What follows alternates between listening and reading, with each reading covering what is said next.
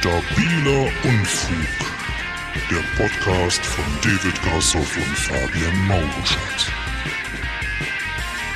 Das Thema heute. Schlagermusik. Jo, was soll ich sagen? Ähm, boah, ist nicht meine Musik. Puh, ja, Helene Fischer oder Rex Gildo oder irgendwas dazwischen. Ähm, mm, ja, viel Spaß euch, die ihr das gerne hört. Äh, wir sind dann raus.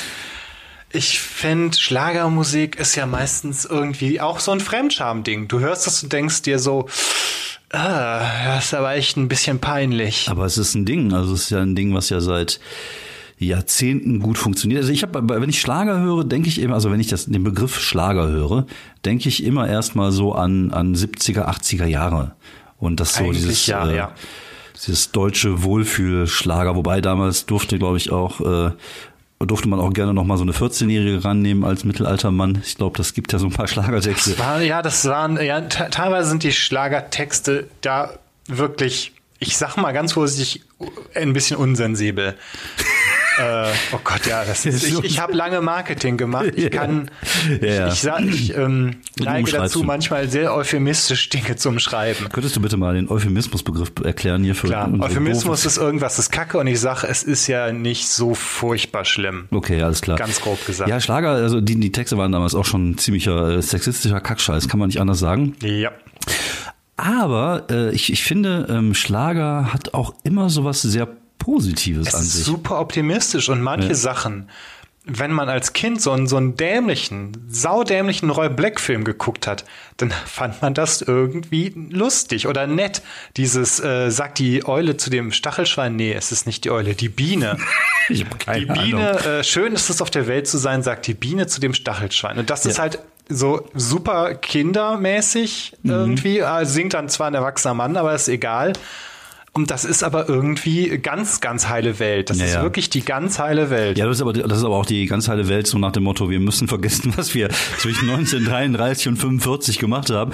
Nö, wir wussten nicht, dass da ein KZ ist. Wir wussten, wir gar wussten, wir nichts. wussten nichts. Wir waren eigentlich, also wir wussten es nicht und eigentlich waren wir auch im Widerstand. Und Ja, ja, und also deswegen- die, diese Kombi und Genau.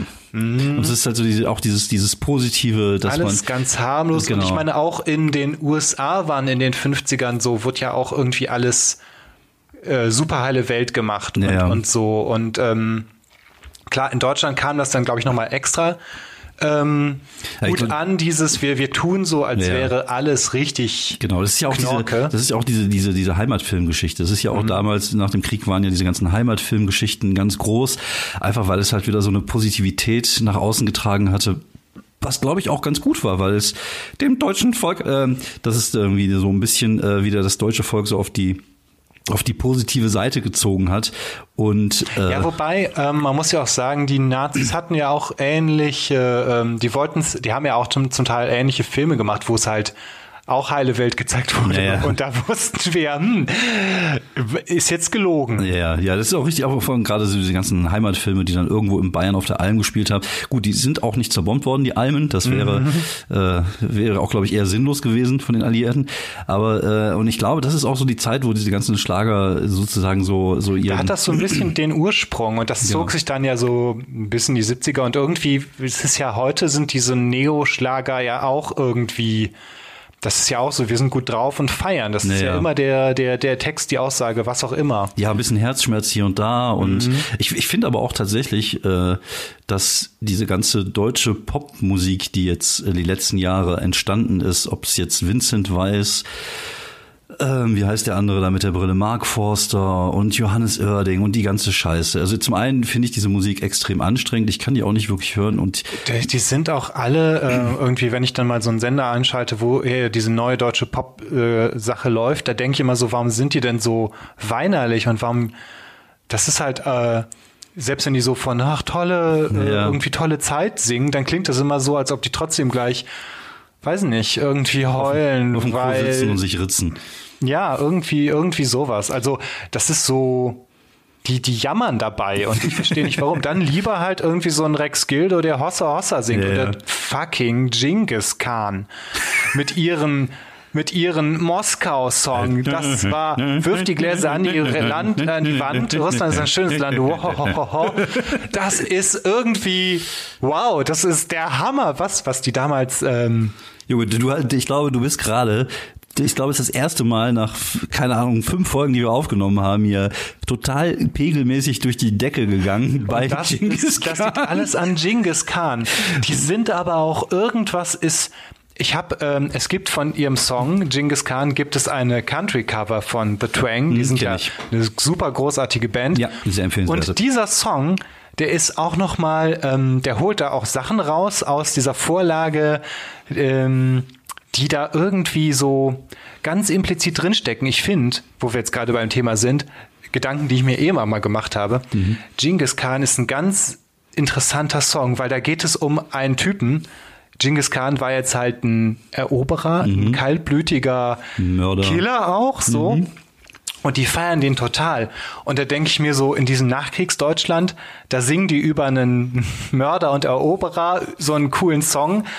Ob das auch un ganz unterbewusster Umgang mit der Nazi-Zeit war.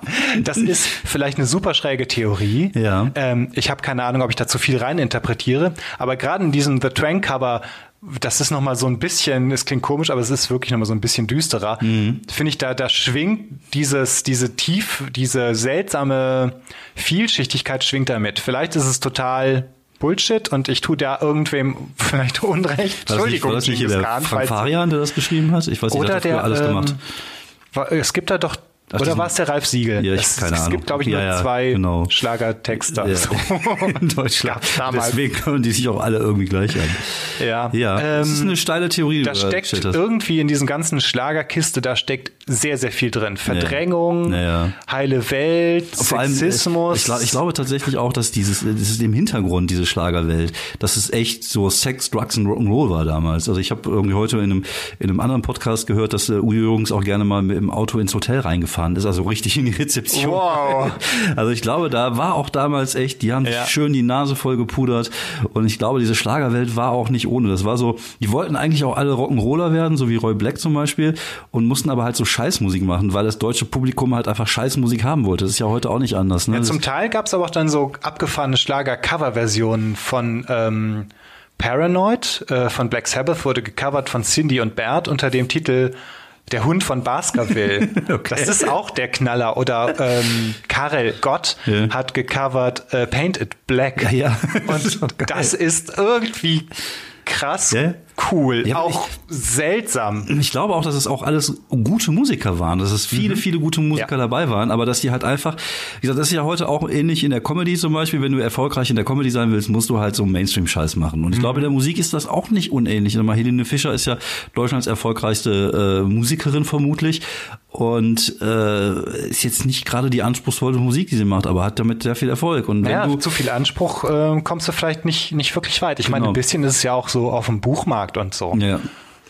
Und es war, war damals halt auch so, dass ja viele einfach wollten einfach Rockmusik machen, aber die hatten halt diese Möglichkeit, damit halt ordentlich Kohle zu verdienen und ihren Lebensunterhalt zu verdienen. Und ja, gut, dann macht man's halt. Und äh, ich, ich glaube, da steckt aber trotzdem sehr viel Rock'n'Roll drin. Und ich, ich glaube auch heute bei diesen ganzen, äh, ich finde ja auch, ich habe letztens irgend so einen Radiosong gehört von irgendeinem von diesen Erding Weiß Forster-Typen. Ich keine Ahnung, ich kann die auch nicht auseinanderhalten. Nee, gar nicht. Und es hörte sich an wie pur. Es hörte sich an wie pur vor 20 Jahren. Und ich habe auch pur schon gehasst. Wobei pur würde ich jetzt auch nicht in die Schlagerecke. Ja, pur es äh, schon- sind, ähm, ich bin, ich frage mich, ob, ob die Welt bereit ist dafür, dass ich, ich habe mir in sehr jungen Jahren tatsächlich eine Pur-CD gekauft. Ja, ich hatte mal eine Freundin, die war ein riesiger Pur-Fan.